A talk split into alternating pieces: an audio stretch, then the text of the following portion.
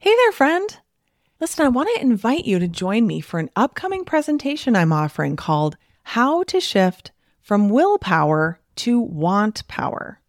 If you're tired of feeling like you have the best of intentions with food and weight, only to have it all fall by the wayside by the time your head hits the pillow at night, then this is for you. If you're interested in making permanent weight loss easier and less of a struggle, then this is for you. If you're curious what want power is, which you probably should be, and can't wait to learn how to incorporate it into your journey toward peace and freedom around food, then this is for you. I'll be presenting live twice on Wednesday, May 1st, 2024 at both noon and 7:30 p.m. Central Time Zone. I'll answer your questions live and we'll have a really good time together. But if you can't make either of those days, I'm not going to make you get a replay emailed into your inbox, only for it to get lost and never be watched, no matter how deeply you want to make time to go through it. Because I mean, honestly, who are we kidding? We've all done this, including me. No, instead, we are offering multiple watch parties for several days after the live presentation. So come watch the replay with other doctors and interact in the chat with them and my team. So, either way, whether you come live or to a watch party, it will be worth your time for sure. All you have to do is register at katrinaubelmd.com forward slash want power. That's katrinaubelmd.com forward slash W A N T P O W E R. See you there.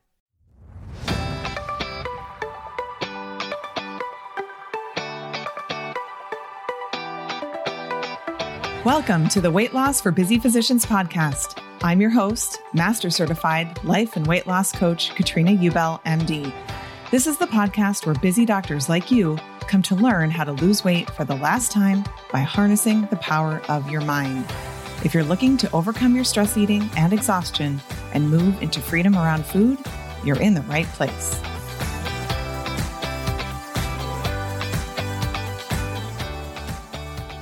There, my friend. I am so glad you're here today. I have a really fun episode that's a little outside of the norm from what I typically do, but I think you're really going to like it. And if it's not something that applies to you, it probably applies to someone you know or someone you love.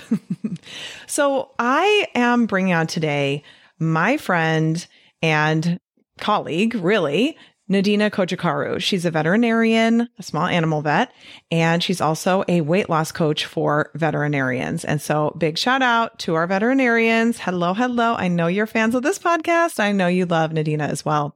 Nadina is just an amazing human being. She's from Romania. And then several years ago, she and her family just up and left and went to Sweden. And then she had to learn Swedish and is a practicing veterinarian in Sweden. And she also speaks English. I mean, I'm telling you, I'm jealous. That's really, really awesome. But the reason I wanted to bring her on today is I was on her podcast a little while ago, and she shared with me afterward that a problem that she sees in her office, like all the time, is that people have overweight pets. And the main reason the pets are overweight is because the humans who own them or their pet parents. I mean, come on, I'm my dog's mom. Who's who are we kidding? but that the humans in charge of the animals emotionally overfeed them. I never thought of this, but it made perfect sense. I mean, sure, if you have a toddler who's dropping food all over the floor, then that could contribute to it too. But assuming that you don't have that going on, many pets who struggle with being overweight are overweight because their humans think that they need more food than they do, read into their facial expressions and their body language as the dogs or cats or other animals having more complex emotions, as you'll hear in the episode, than they probably do. And also this idea that when we are no longer emotionally eating ourselves, we sometimes then offer more food to the pet. It's kind of like, well, if I can't emotionally eat, there's no reason you should suffer Fluffy or Fido or whoever, right? Spot. and so I just literally never thought about this, but she deals with this all the time in her small animal veterinary practice. And so she offered to come on the podcast to talk to people about it because it really is a big deal. It really negatively impacts the quality of life of the animal. And, you know, veterinarians are such good people. They just absolutely love animals and want to help animals and the humans that love them. right. And I thought, you know, that is a good idea. Then we had one of our Masters Live events and we had some breakout sessions. And so I was leading one of the breakout sessions and it just popped into my mind that Nadina had suggested this. And I said, yeah, you know, there's, there's this person I think I want to bring on to the podcast and she wants to talk about emotionally overfeeding your pet. And it's like everyone's ears perked up, their eyes widened. They were like, yes, bring her on. That sounds amazing. Like everybody kind of resonated with this idea of how sort of fun it can feel to excessively treat your pet. And the issues that result from that. So I brought on Nadina. She is just such a delight. I've known her now for several years. I just think she's a lovely, lovely, and amazing human being. I know you will too. And so have a listen to all that she has to say about pets and feeding and how, you know, giving them too much food is not loving them, just like us feeding ourselves too much is not loving ourselves either. I just think it's so interesting and I can't wait for you to share in this conversation. So please enjoy my conversation with Nadina Cojocaru. Nadina, I'm so happy you're here. Welcome to the podcast. Thank you for having me. So, like, you're all the way in Sweden right mm-hmm. now. Yes. So fun, yep. right? I love it. So good. Okay. So, we've known each other for several years now. And I remember you coming up to me very early on and saying, you know, I want to do what you do and I want to do it for veterinarians. And yep. I was like, amazing, because I have a ton of veterinarians who listen to my podcast. yes, they're yeah. really not happy that they can't work with me. So, yes, please do that. So, hello to all the veterinarians out there. We're, hello, we're hello. waving. Hello, hello. Yes, we are waving. And, and so yeah. that is who you serve now. But I would love for you to just give us a little bit more information about you and um, whatever you'd like to share. Just introduce us to you. Yes. So, um, I am Nadina Cojocaru almost all people can't say my last name if they are not Romanian, so uh, or from Romania. So it's it's good whatever you are calling me. And I am coaching uh, veterinarians on uh, weight loss. I have a podcast, Weight Loss for Small Animal uh, Veterinarians podcast. Uh, I am a small animal veterinarian myself. I am born and raised in Romania, moved to Sweden to practice veterinary medicine 11 years ago. And I became a coach with the mission to become Katrina for vet. so, we, need, we, need, that. We need that. Yeah. We, need that. we I certified in 2018. I was uh, at the in-person event in Dallas, met you in person there. I was stalking you already, like, oh, I'm the vet from Sweden stalking you. All your webinars. I love connecting with uh, other vets. I love coaching them because my main goal all the time is for our pets to feel better. I've been told that I'm an amazing veterinarian, so I own that. And that's why I still work as a veterinarian because I still love this job. Uh, I love uh, I love this profession. I love connecting with the pets, with the pet owners, and I think my main goal is always if we have veterinarians who can manage their minds about their lives, then more pets will get served at the highest level. Because if our vets are struggling, then they can't be the best version of themselves in their relationship with the pets. And more than that, within their relationship with the pet owners. Yeah. Absolutely. So, um, and veterinary, so veterinarians are suffering from burnout at super high risk yes. too. Like there's a lot of yeah. parallels between, yes. you know, physicians for human bodies and physicians mm-hmm. for, for, animal bodies, right? I mean, I, I, think there's some things that are really unique that are different, but veterinarians are really struggling. I feel like when I, th- as a kid, it was always just like, oh, wouldn't it be fun to be a veterinarian? Just like be around cute animals all day. It's a hard, hard job, right? Yes, it, it's a, it's a really hard job, and uh, we are. I feel that uh, we have all those studies, you know, the CDC study about veterinarian suicide and those high rates of suicide, and the um, my my people are really struggling with uh, with burnout, with uh, suicide ideation, and all those things, and that's a real problem in this in this profession. And I think well, we need all the help that we we can for supporting our colleagues to stay in the profession and to feel great doing that that profession that is a call i think we relate so much with uh, pediatricians because we have the uh, you know we have that interface we have like the pet owners or the parents mm-hmm. or the yep. caregivers that that mm-hmm. have to be on board um, in our yeah. teams. And uh, that actually makes luckily, a lot of sense, right? Because like a baby can't tell you what's wrong. You have to yes. figure it out in other ways. The same thing with an animal. Yeah. Exactly. Yeah. Yes. Mm-hmm. Yeah. Uh, fortunately, kids start to speak at some point. Right. Eventually. eventually.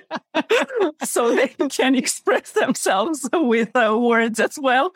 Um, but uh, we have uh, that connection, you know, even, even thinking about, oh, how how the medicines are given. Oh, you have to calculate like the body weight, right? The dosages and things. Yeah, the dosages and things. So uh, it's a fun connection to mm-hmm. uh, to human doctors. Yeah, uh, and similarly, we often some of us pet owners treat our pets like they are our children. yes, exactly. exactly. And uh, um, I always say uh, my, my first dog was like my first child. I mean, literally, I yeah. loved her like my kids yes. before I had kids. Yeah. Yes, exactly. It's, uh, I think even uh, when we have kids and uh, I don't have kids personally, but my mom told me, even if she loves us a lot, all her three kids, uh, you know, her pets were always with her. So mm-hmm. she developed that connection. You know, we left at some point. Right. uh, uh, so uh, what what she had behind were the pets mm-hmm. who were with her all the time, supporting her, giving her comfort. Uh, you know, all yeah. all those uh, pets are important. Yeah. Pets are really really important for our mental well being, for our happiness, for our oxytocin. You know, uh, connection bonding animal or creature. Uh, so they are really really important. And sometimes we think that we love them and we love them too much, giving them too much food. right. So that's what I, when you proposed this topic, I was like, absolutely, you need to come on and talk to us about this. Because when you described this to me, and I'll ask you to talk about it here in just a minute, it was, I was like, oh, yeah, like I'd never thought of it, but it makes so much sense. I have definitely seen, not often, but I have seen sometimes, like even as a pediatrician, I can remember one family in particular where the mother was like very restrictive with her own eating and then was overfeeding her child and it was like it, over the course of time it really be, it became like an obvious pattern right? And so then when you were saying yeah people start getting their eating under control themselves but they still like they're not overeating themselves but they're overfeeding their pet i was like oh my gosh tell me more. I'm sure there are people who are doing this. And yeah. you know that's of course not good for the pets as well. So so tell us what you see as a veterinarian. Like what are the patterns Yes. So I've seen this pattern over and over again, you know, that people are emotionally overfeeding their pets. I have to make um, a little, little note that they, they, there are people who are emotionally underfeeding their pets as well. Okay. But that is like a small amount of, of the people. But the vast majority of, of the people are emotionally overfeeding their pets. What, what does that mean is for the first one, they don't recognize that the pets are overweight. They don't see it. Mm-hmm. And even if they see that, if their emotions or if if their first interaction with the vet team is not so successful, for instance, if they feel called out or uh, or if they feel shamed or if they feel like attacked by the vet team, you know, when the veterinarian or the vet, some, somebody in the vet team, because it might be a vet technician or a vet mm-hmm. nurse or whatever, points out at them that the pet is overweight or the pet needs to lose weight, then f- that interaction can feel really triggering for them. Why? Because we have this internalized shame, body shame as humans because we are, we know that we are floating in an ocean of discriminating fat bodies, that we have bad thoughts about our bodies, and we project that internalized shame to our beloved pets. Like my pets have been shamed, you know, even if the pets can't be shamed, you know, that, right. that's uh, pet is not feeling shame. Yeah. Uh, pets doesn't feel shame. They uh, they are mimicking it. You know, they are there are websites, you know, with uh, pets uh, uh, having shamed, um, you know, or a shame uh, face. But that is that is a learned behavior. So we have to to put it out there as it is. They can feel fear. They can feel. Uh, uh, anger, they can feel anxiety, but they don't feel shame. They don't feel complex emotions as we do. So when our emotions come as as a pet owners come into into the place, we have to understand how to approach that problem and how to involve the vet team in our team if we want that pet to, to be helped to lose weight.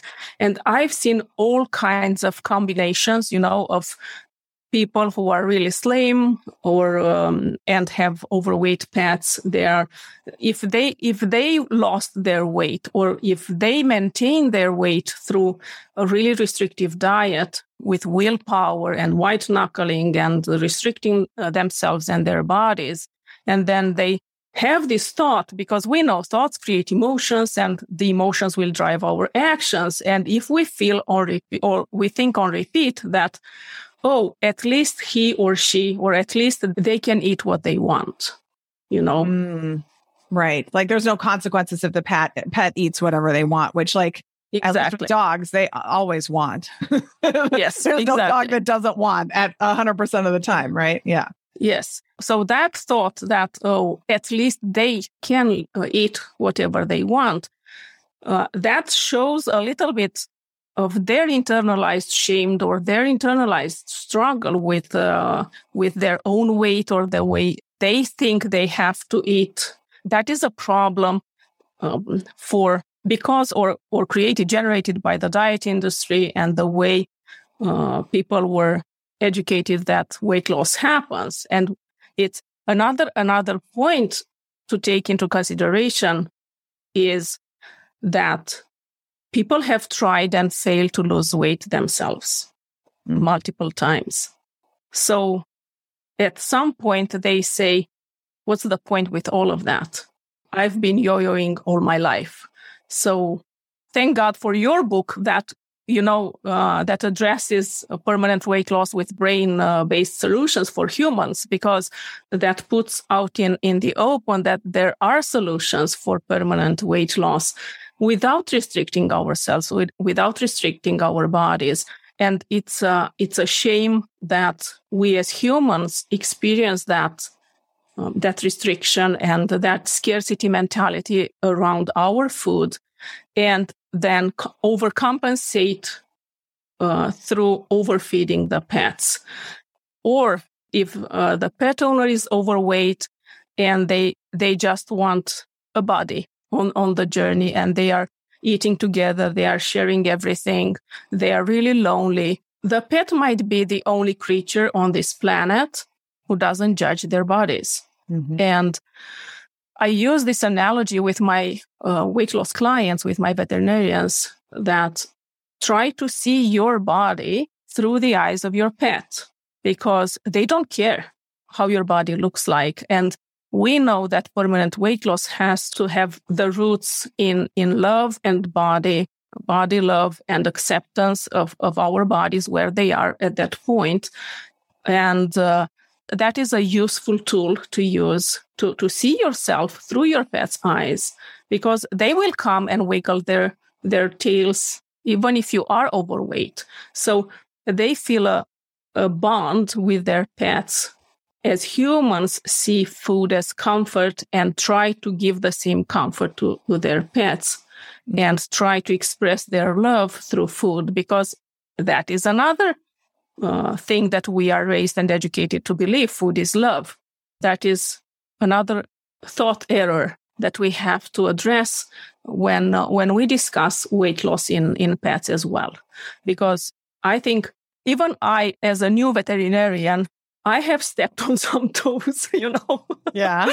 Uh, in the beginning when addressing this problem not having the weight loss um, uh, coaching tools that i currently have because this is a really sensitive problem to address. It creates that you know, stress response or trauma response in our bodies. When when somebody is told uh, your pet is overweight, that triggers a lot of uh, a lot of uh, thoughts and emotions uh, that we feel in our bodies. Some some of of uh, the pet owners or some of us, even even veterinarians. I, I even have veterinarians who uh, who who totally said, "Oh my God, I'm totally doing that." you know? yeah, I'm sure. Sure. So those responses, you know, fight, flight, freeze, or fawn, depending on how our nervous systems are wired, those are normal reactions. I think it's it's good to normalize that we might feel those things in our bodies when a veterinarian or a veterinarian professional uh, uh, will approach this problem with us and to be prepared that we might feel some buzz in our bodies and that is that is just just the response um, um, depending on how our nervous system is wired and it, nothing has gone wrong is nothing wrong with you is nothing wrong with their words either is just putting into the open and into the light a problem so mm. after acknowledging that because it has to be done you know, with TLC, tender love and care. Yeah. Um, because uh, otherwise we will lose, we as, as veterinary professionals, we will lose an important part of the team from the situation. And I think for me as a veterinarian, especially after learning the coaching tools that I currently have, uh, I became one of the best in in addressing this problem in a gentle way. Mm-hmm. And those conversations are usually one of the longest conversation that I had with the pet owners. Mm-hmm. And um, it's, I have to say that I'm fortunate to work in a clinic and we have abundant time with our, with our appointments, which it's not the case for, for other veterinarians who have like 10 minutes or 15 minutes appointments. You cannot have this conversation with gentleness in 10 or 15 minutes. You yeah. usually drop the bomb and uh, leave the people go or, you know, go in into that own shaming as a vet professional. You can't be the best communicator of what you want to reach because we all have the same goal.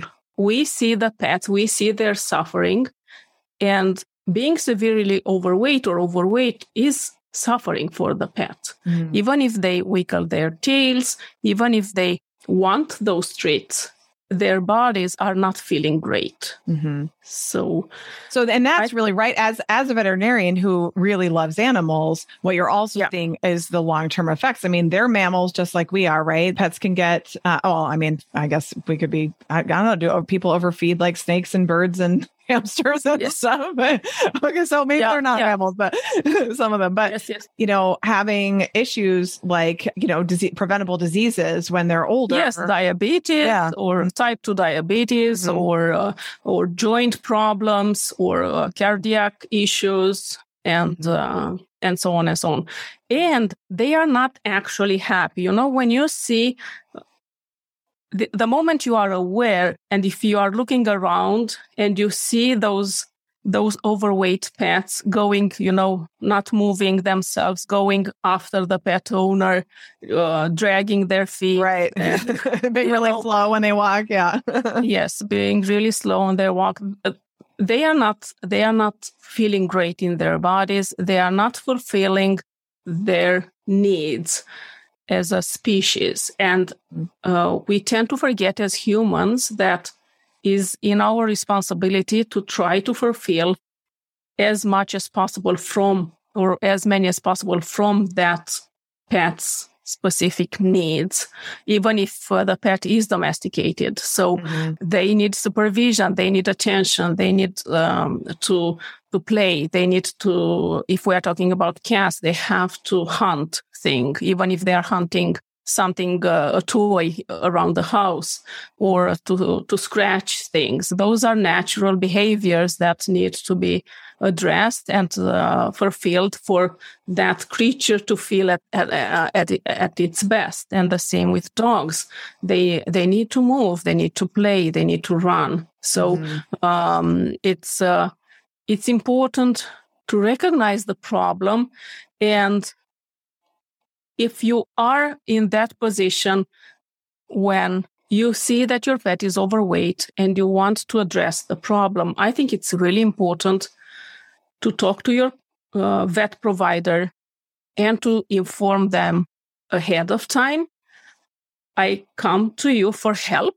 I need help with my pet losing weight. I am aware that my pet is overweight. I don't need to hear it one more time. Right. right. yeah. but you're looking uh, for solutions at this visit, not to be exactly told what the problem is. Yeah. Exactly. Exactly. And then to to just as you said, Katrina, in, in the early podcast, you you are a, a weight loss coach for for doctors, but you are not their doctor, you know. Yeah. And uh, I am a veterinarian and I am a weight loss coach. Uh, but I am not their veterinarian. So I think it's really important. And I teach people how to connect, how to filter which uh, vet teams are matching with their specific uh, needs, wants, desires, or communication styles. Because sometimes it's just a communication style problem or a, a mismatch there, mm-hmm. or which vet professional or which uh, vet um, nurse or vet tech have the time and the curiosity and willingness to help me on this on this journey because it's a it's the same as losing weight for us it it can be quite lonely and it mm-hmm. can be quite hard and it's good to have somebody in your team mm-hmm. to have somebody to just send an email i, I encourage my weight loss patients and we have um, really amazing vet uh, vet techs in the clinic where I work, and they take over this this uh, communication after they are uh, they talk with us with the vets first then they they take over this communication and they are they are supporting the the pet owners on on this way because it's hard to not even open the door to what they should eat you know it's mm. it's a jungle out there mm. every time i work as a vet i work currently two days every week uh, as a as a veterinarian every day i learn about a new food i'm not kidding at least one like a pet to... food or like treat yes. or something like that oh yes. okay because they're just it's pumping out new stuff all it's the just, time. Exactly. Oh. There's so many, it's like so many options, and it's really hard. I find like you know, they've taught us how to read labels on human mm-hmm. food, right? So I know what I'm looking for, but I have found often looking at, at least in the US, like what is listed on the back of like treats or things like that. Like, I don't know what to make of that information. Like, is this mm-hmm. good? Is this bad? You know, all of them say it's great for you, but you know, mm-hmm. same in America, yep. right? You know, like, mm-hmm. that's, that's a nice thing for you, and it's not. You know? Yes, and and to to talk about labeling, if it's not a veterinary approved diet, which is uh, standard and they they are obliged or they are forced by the law to to write all the ingredients exactly as they are the rest of the foods if they are saying okay it contains let's say turkey and uh, and uh, pumpkin and rice mm-hmm.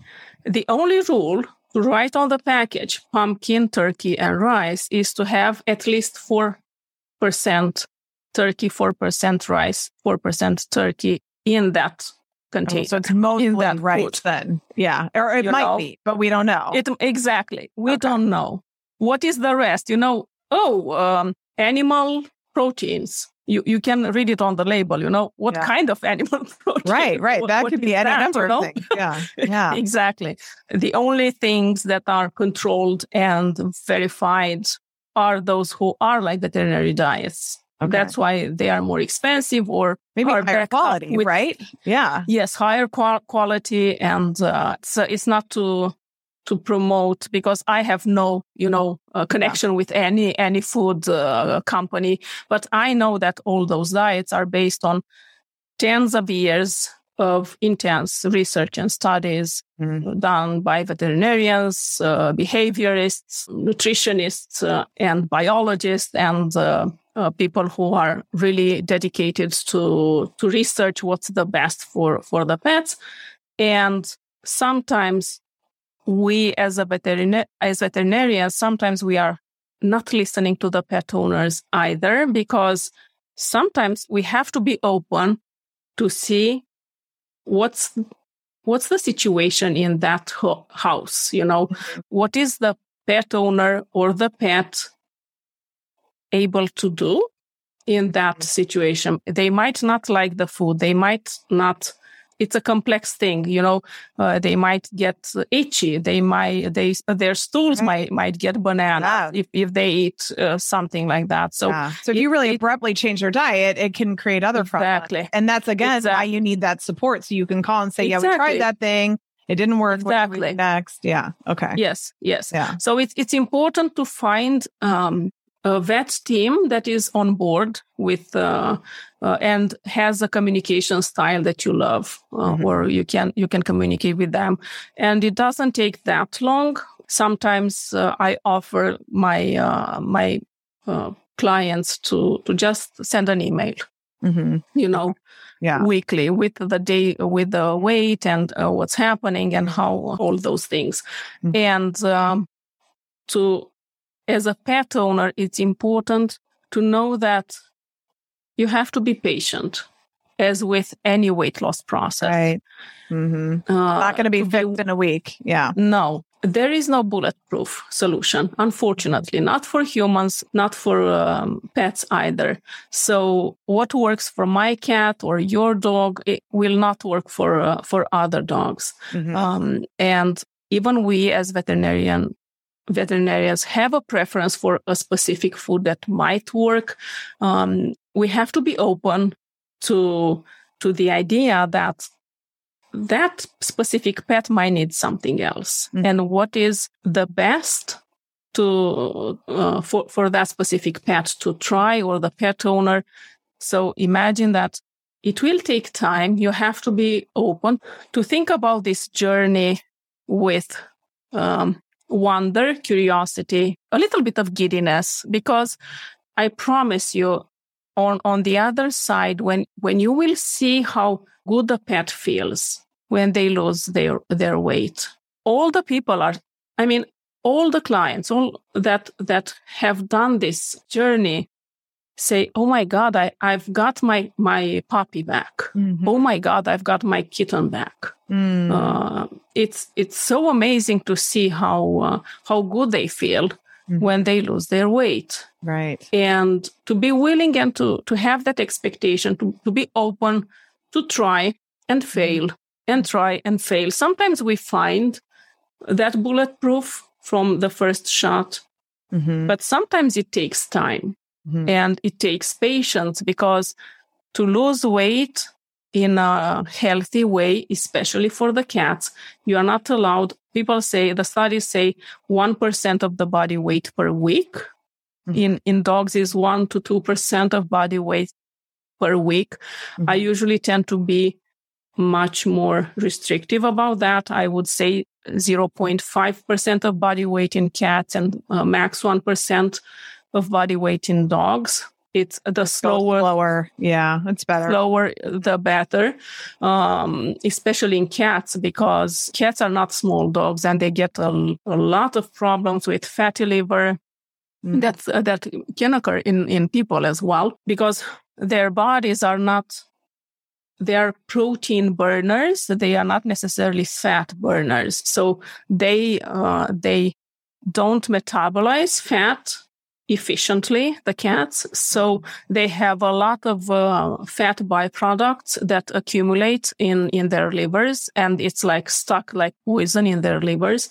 So that's why slower is better for a cat.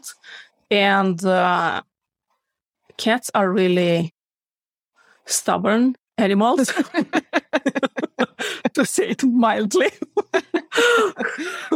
they don't have such a, a diverse palate, better said. Mm-hmm. So, um, even changing the food from what you are feeding them now towards something else, it might take a long time, especially if they are eating Mac- McDonald's right now. Or people feed. I know people feed McDonald's to their dogs. They feed that to their cats too.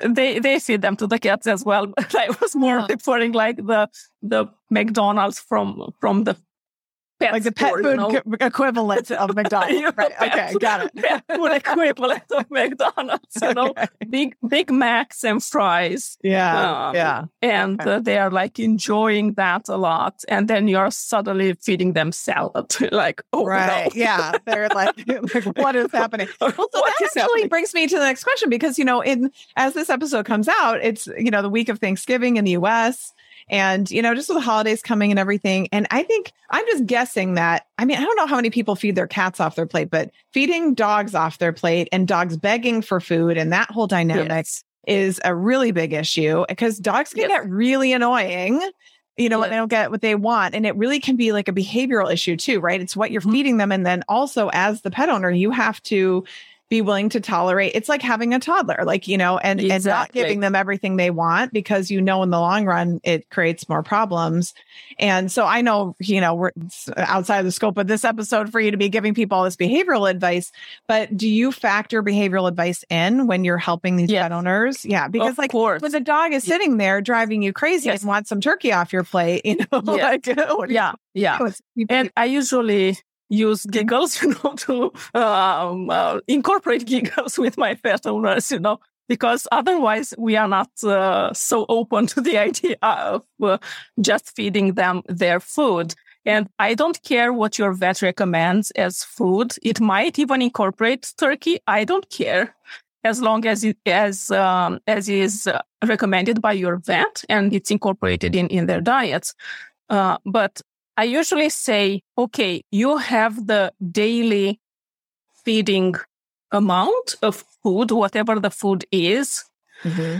And let's say that is dry food is it doesn't matter if it's dry food or wet food or a combination let's say that uh, that you have it on uh, in your kitchen or where whatever you, you have the the feeding bowl for for your dog or for your cat and every time you want to give them a treat, your hand goes in that uh, closed container, mm-hmm. let's say with dry food. And instead of picking things up from your plate, you can give them something else. Mm-hmm. Or it usually takes only a week to take away that learned behavior mm. of coming at your yeah. Well your, the conditioned uh, response they've been conditioned exactly. to come they bug you in this way and then the reward exactly. the food if yes. you stop giving them that reward then that deconditions them from that behavior. exactly like our old yep. friend Pavlov right yeah. exactly if there were dogs he studied on yes exactly exactly well so, that's good to know though right i mean it's, it's, like there's so many parallels right with you know yep. parents and toddlers and toddler behavior and and things like that and people are just like they just want the child to be different but yeah. you know you have to teach them and it's the same thing with pets right? So it might be yeah. more annoying in the short term but in the long term yeah. they leave you alone. Like there's so many benefits right? They're no longer doing that anymore. Um, they're healthier. Yeah. Uh, it's just better for everyone. Yeah and it, it it doesn't have to be something you don't have to feel as punishment you know? You have to manage your mind Right. I'm saying that right, over yeah. and over and over. Yeah, if we think we're punishing them by feeding them the right amount of food, right? Then we feel yes. like we're mean mommy or whatever over here. yeah. And guess what? They are reading our body language. Yeah. Okay. They, the the dogs can read our thoughts. You know, they, they like they, sense our energy, right? They exactly like pick up exactly. Yeah. Yeah, there there there are studies, uh, recent studies that show that they can sense our train of thought. so that's why it's so important to to to be aware of how your brain works and how your emotions are created. Because if you are feeling sorry for them and you know you projected that uh, that negative emotion, that is felt by by your pet. Yeah. So bring in some giddiness, bring in some some joy, bring in something else, and you can always, always, always reward them with hugs and kisses. That is great for you as well. Mm-hmm. It secretes a lot of oxytocin in your body, which is uh, amazing. So just the, a different way to relate to the pet, basically. Exactly. Right? Yeah, yeah, yeah. It's like so you're you're emo- like wanting to fill an emotional need, and right now you're doing it by feeding them more food than they need, and instead yes. you want to figure out a different way, like going out, like like uh, you know, I, lately we have been taking our dog to this field where he can go off leash, and you know, there's I mean, it's pretty flat where we live, but this has some rolling hills, and we were just talking last night about just like the unbridled glee that yeah. you know I see in him when he gets to just charge around and scamper around and do yeah. all be just the dog that he is and that makes yeah. me so happy for him exactly you know? exactly that's why i took that example you know when you see those dogs that are overweight or uh, the, the cats we are yeah. unfortunately not seeing because they are uh, usually inside the houses but mm-hmm. you feel that joy to see the dog uh, running around and be happy and uh, content and I usually say to the pet owners, okay, if you have the daily portion for your cat or your dog, the only thing that goes in their mouths comes from that jar. Mm-hmm. They are allowed to breathe and they are allowed to drink water. and their eyes like popping out of their heads because they are you know, what about that? What about that? What about that? What about, uh, you yeah. know, chewing uh, bones? Or uh, what about treats? What about, you know? Yeah. And in the beginning is actually what is in that, you know, jar. Container is it? Yeah. In that container, they are allowed to breathe. Air never made us overweight. yeah. And water, fresh water all the time you know? Mm-hmm. and because that's another important point we have to have all the family members on board. I usually call in all the family members that are involved in in feeding the animal. The grandma grandpa sometimes are present by phone because that's an important conversation. And sometimes especially with older people it's hard to break those habits of giving them something from the table. Mm-hmm. So at least they have something else, like put your hand in that jar and give right. them something from that jar. Mm-hmm.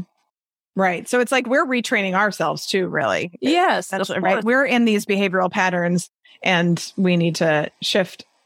Everyone needs to needs to adjust. Exactly. Yeah. And and to do it with uh with grace, love, and compassion for ourselves. We might feel some negative emotions in the beginning, and that's totally okay. And then just reframe the way we think about our way of feeding them. Mm-hmm. And to give them a lot of love, a lot of uh, of uh, attention, and uh, to compensate the lack of extra food with extra kisses and hugs. Those are allowed. Right. Yeah. Right. I love yeah. it. So, as we wrap up here, there's one thing that I would love for you to share because when I came on your podcast, you talked about this and it just still resonates with me. And so, I would love for you to talk about your example about how, like, a pug isn't trying to be a whippet and a whippet is not trying to be a pug, and kind of the whole backstory, like d- that whole story. Would you share that, please, with my audience? It's so good. Yes. Yeah. I think we as veterinarians, um, are a little more privileged because we have all those breeds in our attention, you know, and we have uh, Frenchies and we have Pugs and we have, have uh, Boxers and we have German Shepherds and we have Poodles, mini Poodles and all those shapes and forms of, of dogs, especially. And we have something that is called body condition score, uh, BCS, we can uh, you can google that and you find uh, a rate from 1 to 9 for different breeds. So we don't use something as bmi in in humans we have something that is specific for that body shape. Okay. So you cannot judge a whippet from a body shape uh, body condition score for a pug because those are totally different body shapes. Or we can take a Frenchie and a Whippet who might weigh the same, or their ideal weight might be the same or uh, in the same range, but they are looking totally different mm-hmm. as body shapes. And we fail to recognize that in humans. We have different body shapes and our figures or our the way the the skeleton or the muscles or the fat tissue is distributed on our bodies is not the same for everybody. And we have that ideal, uh, especially for women, uh, ideal body shape that doesn't resonate with, with us. So what we are trying to do, we are sometimes born as pugs in a pug body and we try to diet and exercise ourselves in a whippet body. Right. We want to become a whippet. We're like, if I just work yes. hard enough, I'll look exactly. like a whippet. exactly. If, if I work hard enough, if I'm consistent, you know, if, right, I, if I'm disciplined enough, right. If I'm disciplined enough, I will become a whippet, which is bananas. right. But it's, it, but this is what we do. We, we, yeah. we fail to recognize uh, that uh, we are sometimes born in a different type of, of bodies and we are healthy. We are in our, our body's weight that is natural, healthy for us. And we are not looking sometimes really fit, you know, but no matter how much you try to exercise or diet or shift your feeding patterns, you won't become a whippet if you are born as a pug. Right. And it's like they're they're all dogs. Yes. still different. And I yes. for some reason that like resonated so much with me, that example of just like mm-hmm. that is what we're doing. Yes. We think we're, you know, all the different breeds think they all can become a whippet if they just work hard enough. And if they yeah. don't, if they can't get there, it's their fault. They just haven't worked hard enough. Exactly. Let, us be more consistent and right. restrictive. That right. that is not working. I have to work out more or to restrict myself even more. Yeah. Yeah. Maybe my nose will grow as well as no, it's not happening. not happening. Exactly. Yes. Well, thank you for sharing that. I just, I just love that example because it's so ridiculous to us when we think about yes. it in dogs. And then we can extrapolate that to the way we think about ourselves and our own bodies too. Yeah. And yes. what's so interesting too is like, on top of it, it's not like everyone agrees that the whippet should be the way everyone should look. No. Like for 10 years, you should look like a whippet. And then you should yes. look like whatever. Exactly. You know, something. Yeah, and other, exactly. And then suddenly a Rottweiler comes into the picture. Right. because exactly. you have to have muscles or something or whatever is the new trend of how our right. bodies are supposed to look like, you know. Exactly. Exactly. Yes. It's so fascinating. so you yeah. are well, first of all, tell everybody, especially particular veterinarians, where they can find you, find out more about how you can help them. But then also you have a course coming out where you're going to be talking yes. about emotionally overfeeding pets. So tell us all that information. Yes. So uh, they can find me all over the place on Facebook, Instagram, and uh, online on vetcoachinternational.com. And um, I'm um, Vet Coach International on uh, on Facebook and Instagram as well. And um, the the course will be available starting um, last week in October. So uh, by the time this airs, it should be available. Yes, yeah, yes, it's available. It's it's a weight loss course for pet owners and I think it's really beneficial for the vets as well, because there is a lot of, of um, uh, coaching in the course, how to approach this, this problem, how to communicate better, to, to have a little bit of light on how, how our communication is perceived from the pet owner's perspective and how can we change or improve our communication style sometimes um, to uh, to help the pets lose weight because that is uh, our main goal for for the pets to feel uh, to feel uh, great Right. and to have um, Right. a normal life. Yeah. Yeah. And you mostly coach in English, right? Yes. Yes. Yes. I'm, Okay, I'm, okay. Uh, right now, the vast majority of my clients are from Canada and United States. Okay. Uh, And so, but you can Yeah. coach in Romanian or Swedish too, Yes, right? yes, I've coached uh, in uh, Swedish and, and Romanian as well. So I, uh, Which I, really very impressive. I just want to point that out.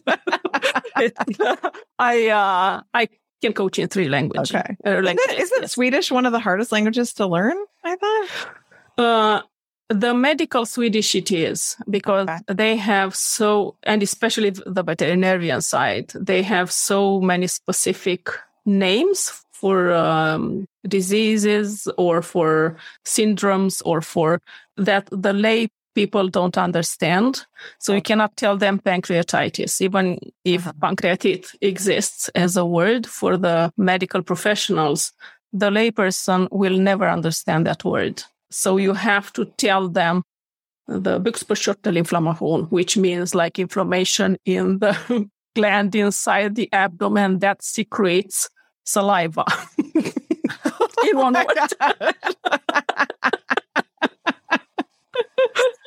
wow. Wow. it's like uh, okay so uh, Yeah, that's a it- it- lot, it's yeah. a challenge it's a challenge to learn the the medical swedish uh, and it's an important part of communicating with the pet owners Yeah. Uh, really really really important part Yeah. I, yeah. uh, when I moved here, I focused, I think for the first, after three months, I was able to speak with uh, the pet owners in, uh, in Swedish. But for the first, I think two or three years, I wasn't able to understand anything in the break room.